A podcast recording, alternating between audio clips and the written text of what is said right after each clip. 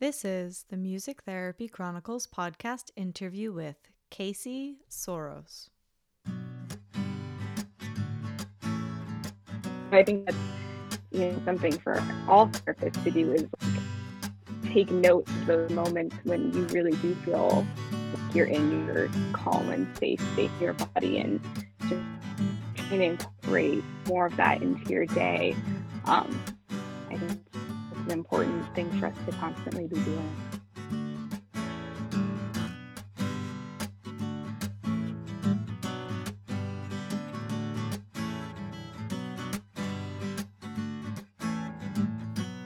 You're listening to the Music Therapy Chronicles, a podcast about music therapy from a variety of perspectives. Our ambition is to inspire and connect listeners through meaningful conversations, just like a music therapy conference you can listen to anywhere.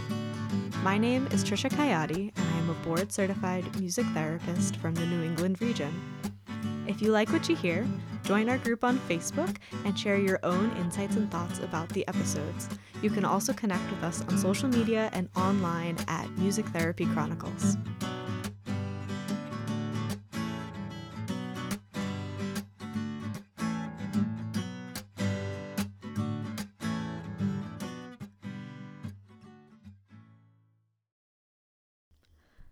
Welcome back to the Music Therapy Chronicles. I hope you're having a great day and you're feeling excited for part two of my conversation with Casey Soros. If you haven't listened to part one, please go back and check it out. It was an awesome conversation. Uh, and if you did listen to part one, you know that this is kind of just where um, my mind's been at lately with with the book club I'm I'm doing and with conversations like this. And uh, in all honesty my caseload has shifted a bit where my focus needs to be more on trauma informed care and and keeping this mindset and this um, perspective when I'm going through the day to day grind because uh, sometimes it can feel like a grind right? And this is the conversations like this reground me in why what I'm doing is important and how to keep showing up as the best person I can be, as well as the best therapist I can be. So I hope that regardless of what your day to day work looks like, um, you're feeling inspired by this as well as informed and, um, in a way, invigorated.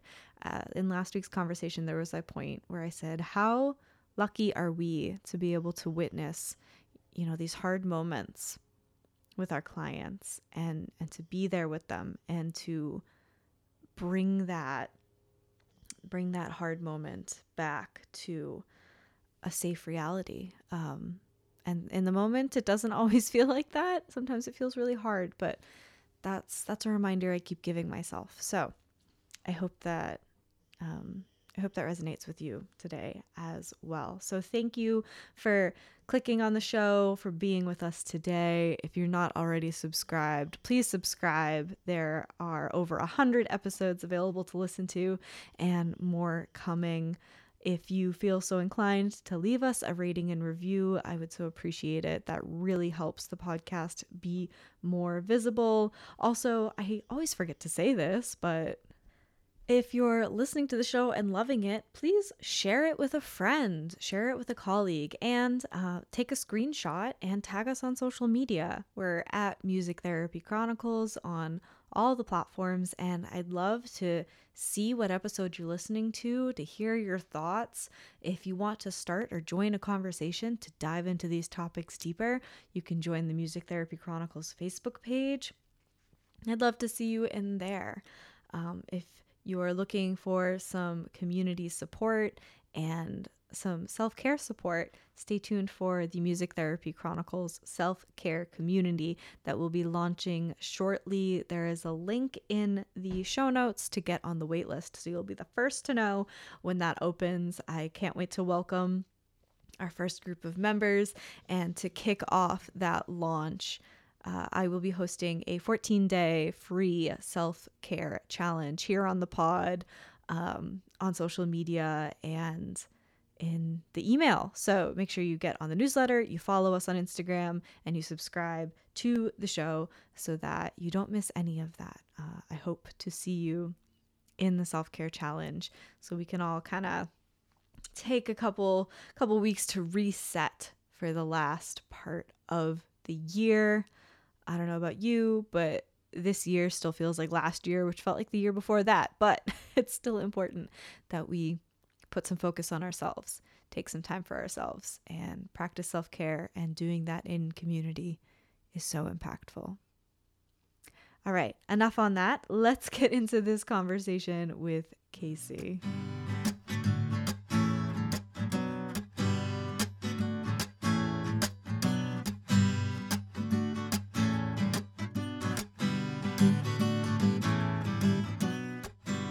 So tell us um, the difference between neuroception and perception.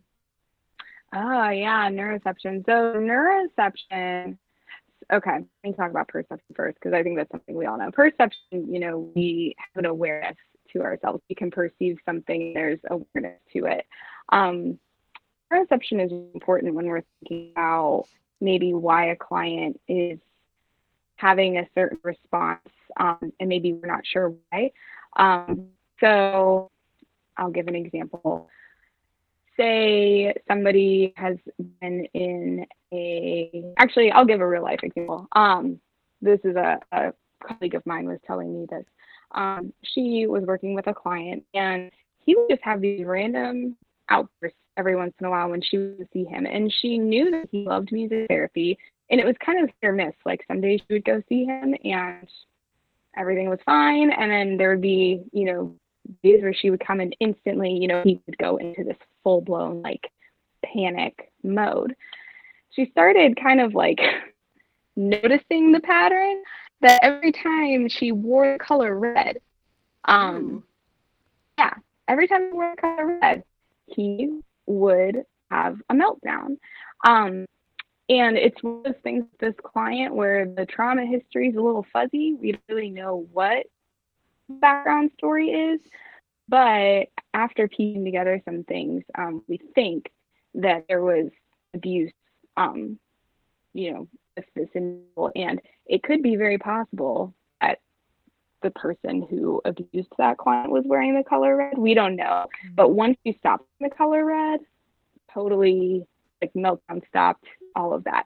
So the point of that is that you know the color red was obviously a trigger, um, and even though he knew that his music therapist was a safe person, his autonomic nervous system was neurocepting danger mm. um, because he saw the color red because we can speculate that an individual in the past abused him and was wearing the color red.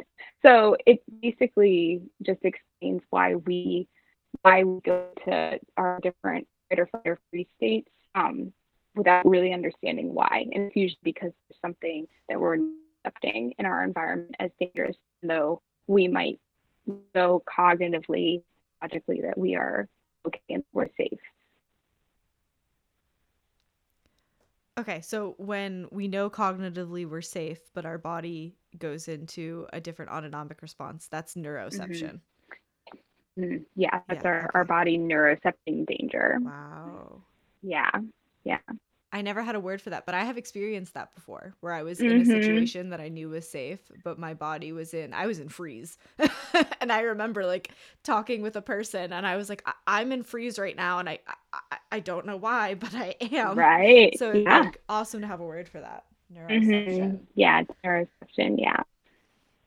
Yeah. Oh, and uh, so cool that um, that colleague figured out that it was the color red because that's one of those right. variables that's like is it the room is it the time of day is it the cycle of the moon like right exactly what you wear every day. Mm-hmm. right right and something yeah something so small you know it's not something that mm-hmm. i would even think about it's like what what am i wearing today um but yeah it's so fascinating how something so small and so what we would consider simple um you know can can make our bodies spiral into perceived neuroceptive danger, I guess. Yeah.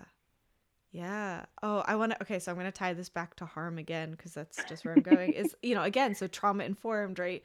instead of just seeing like well there's no pattern to this they're just getting upset like something is triggering them and has very little to do with me Mm-hmm. which sometimes that's the case you know this this person that you this colleague you have was able to like really look at it and be like nope something it's Right. something and and Yeah. I am thinking of a certain student I have, and he also loves music, but coming into the room is a fight every and I'm Mm. sorry to use the word fight, but like you know, every time something about the room and I I still haven't figured it out. Um, I think it has more to do with the room than it does to do with my clothes, but now I'll pay attention to that. So it's like, you know, what like what about this particular room? What is it?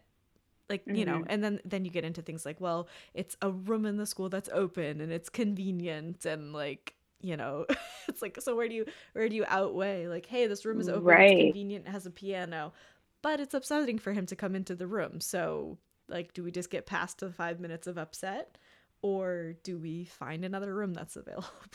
Right, right. And it's it's hard because everybody's so different. And, you know, um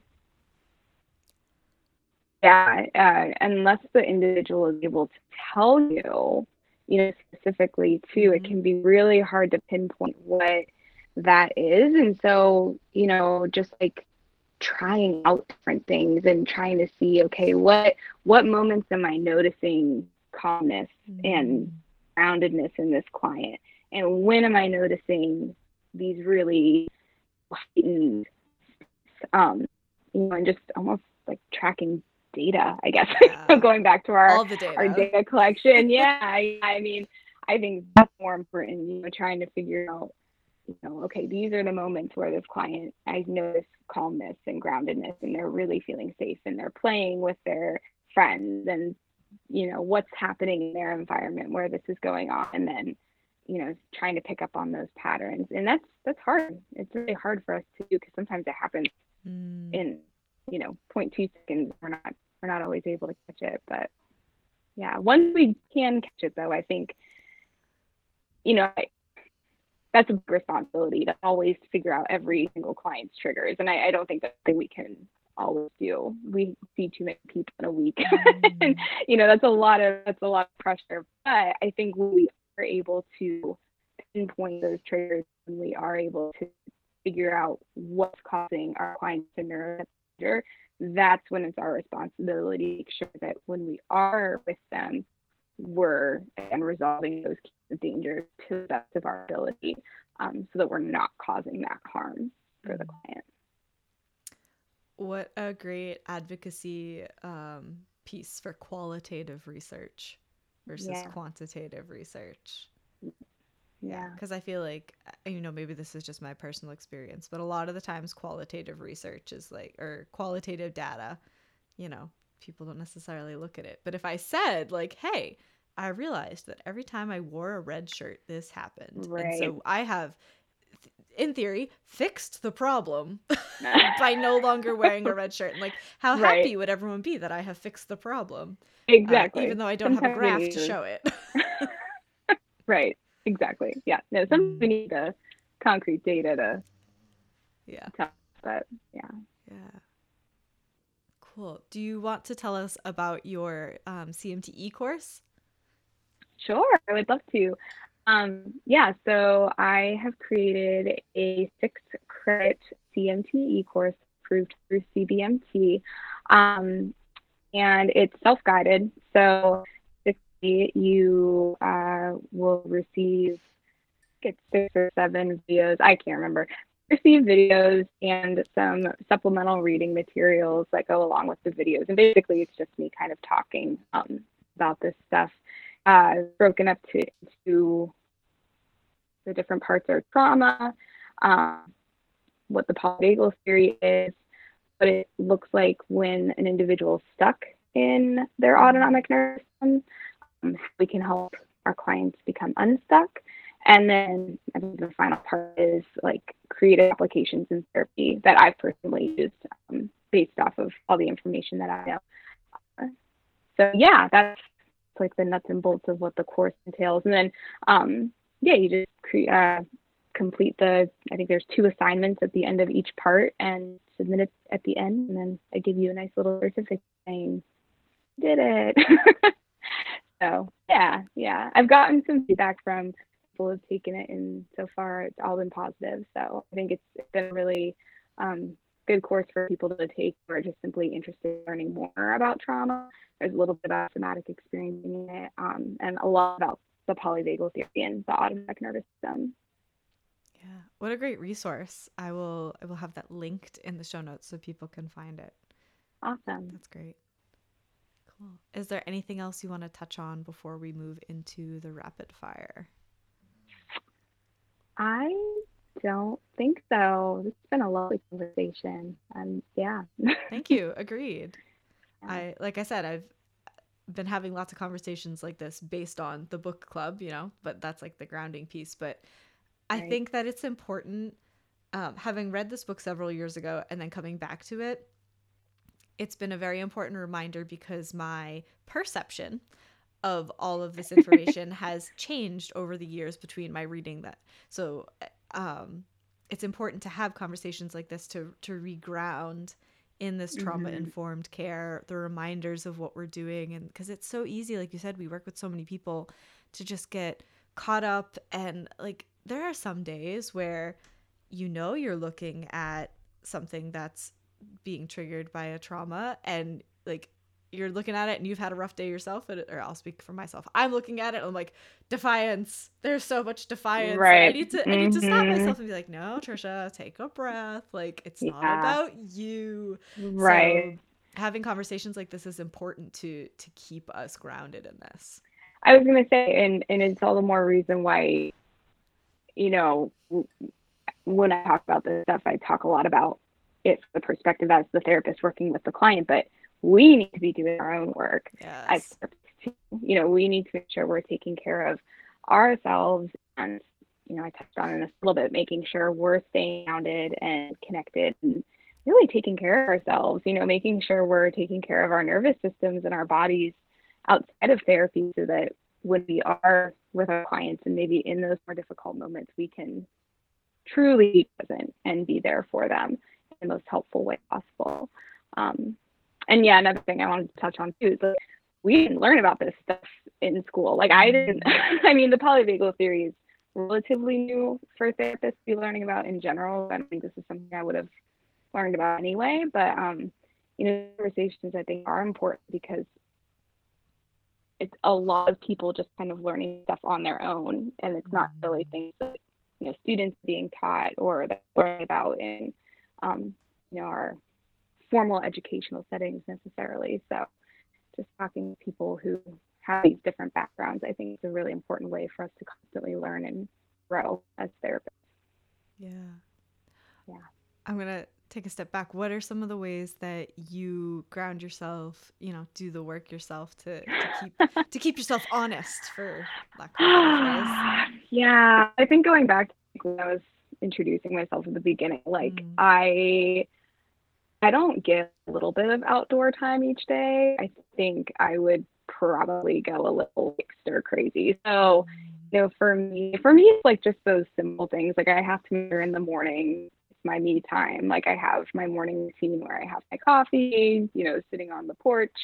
Um, just, you know, taking time for myself and um, you know, at night usually winding down with a good book or something like that. So for me it's you know, I'm very introverted and I need that time to really recharge um, on my own. And so doing those sorts of things, you know, just helps ground me. Um, so yeah, I think that's, you know, something for all therapists to do is like take note of those moments when you really do feel like you're in your calm and safe state your body and just trying to incorporate more of that into your day.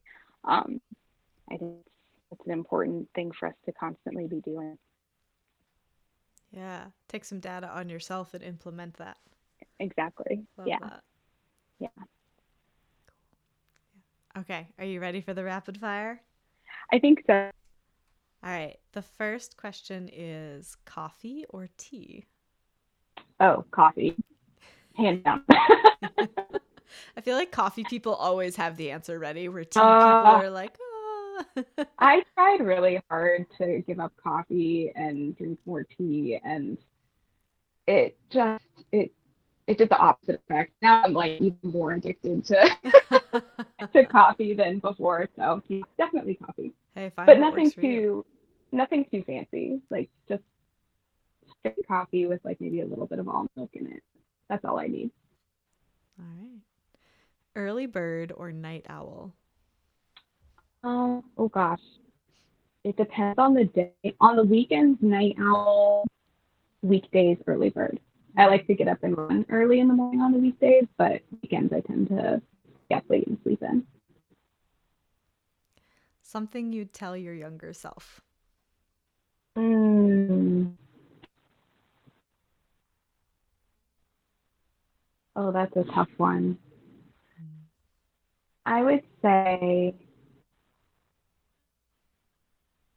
to be the friend that you are to yourself as well. Hmm. To be kind to yourself. Yeah. I like that. Your music therapy elevator speech. Oh gosh. I think um, usually tell people that I use music to work on non musical goals and really to work with my clients on whatever goals that they have. Um, but using music as the vessel um, or the main component in the session, but also silence too. So. Yes. so, the silent music therapist. Exactly. Lovely. Your favorite self care practice? Uh, sorry, you got choppy there. What was that? Your favorite self care practice? Ooh, favorite self care practice. Um, I don't have an exact answer for that. It's really more lately than being more intuitive in the moment and listening to when I need to rest, or if you know sometimes self care for me means that I need to go do laundry or you know um, do whatever chores around the house that needs done. So I think it's actually then taking a moment to pause and really focus on what I actually need versus what you know what do I think I need to do for self care right now, or you know, versus what I what do I actually need for self care. So, is it safe to say your self care is having a somatic experience? Yes, I think it would be. I think I think there's a little bit of somatic experience on myself happening in those moments. Yeah. yeah, love that. Something that's currently adding value to your life. Mm, adding value to my life. Another one. I would say so. I kind of took like a reading hiatus for some reason, like just I don't know, reading felt like a chore. Um, so, and because I gave myself a break from reading, uh, I've been enjoying it again. So I have um, a couple books that I started. Um, Oh, and also I think now that there's um, you know, going on a hike and starting to notice the, the fall colors, mm. that's been very, I don't know, lovely uh, for my mental health. Yeah. Yeah. Yeah. It's refreshing, the change in mm-hmm. seasons. Exactly. Yeah. Your favorite intervention or song to use in a session? Mm, intervention. I would say favorite intervention would probably, I don't know. I have so many clients who are creative artists outside of just using music. So anytime, you know, I'm able to use imagery with a client with, you know, drawing or um, writing, you know, some other creative element, I would say uh, that's that's when I feel like I'm in my element as a therapist. Yeah. Oh, that's beautiful. The last one is where can the listeners find you and connect with you? Sure. Um, so my email address is ksorosntc at gmail.com. Um, I have a like therapy Instagram account you can follow called Chromatic Somatic. Um, I also have like a little blog that I started that was another like pandemic hobby. Um, I think if you just Google Chromatic Somatics, it's like a WordPress blog. Um, and I've written articles that are on there, and that also is where um, people can look the CMT course as well.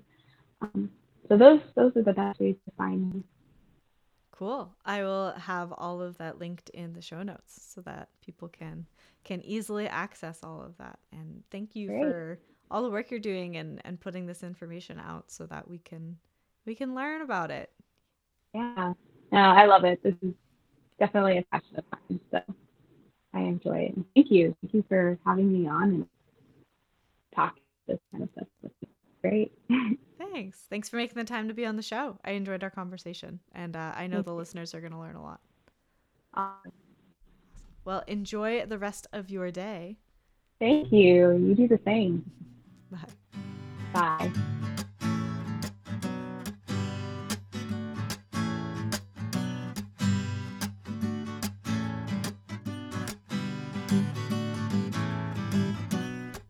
Thank you so much for taking the time to listen to this week's episode. I hope you enjoyed this conversation and um, check out all the links available in the show notes to dive into these topics some more.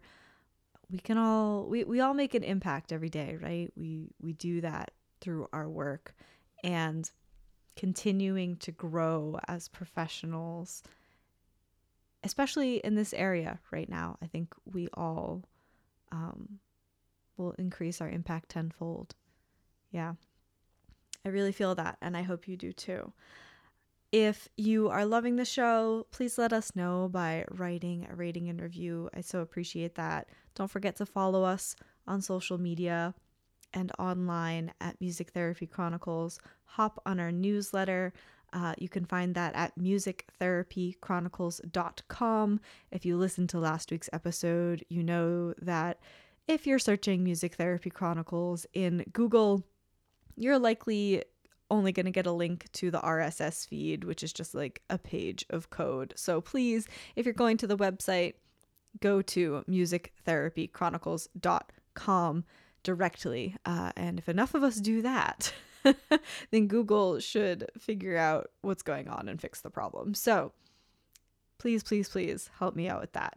Um, and yeah, you want to be on the newsletter so you will be the first to know when the self care community opens. Uh, I'd love to see you in there. If you're looking for another way to support the show, you can become a patron on patreon.com. Subscribing is one of the best ways to support the show. And you can check out our pod courses that are available on mtpodcastcollective.com. There's also several other podcasts that have pod courses available on there, so check those out if you want CMTEs for listening to the show. And finally, if you or someone you know is interested in being on the show, please let me know by sending an email to hello at musictherapychronicles.com. Our quote this week comes from Molly McCully Brown in her book, Places I've Taken My Body. The truth is, I want the same things so many activists work for. I want a different, better world than the one I came of age in. Each child with a disability will always know too early the dictionary of de- defects and treatments essential to her life.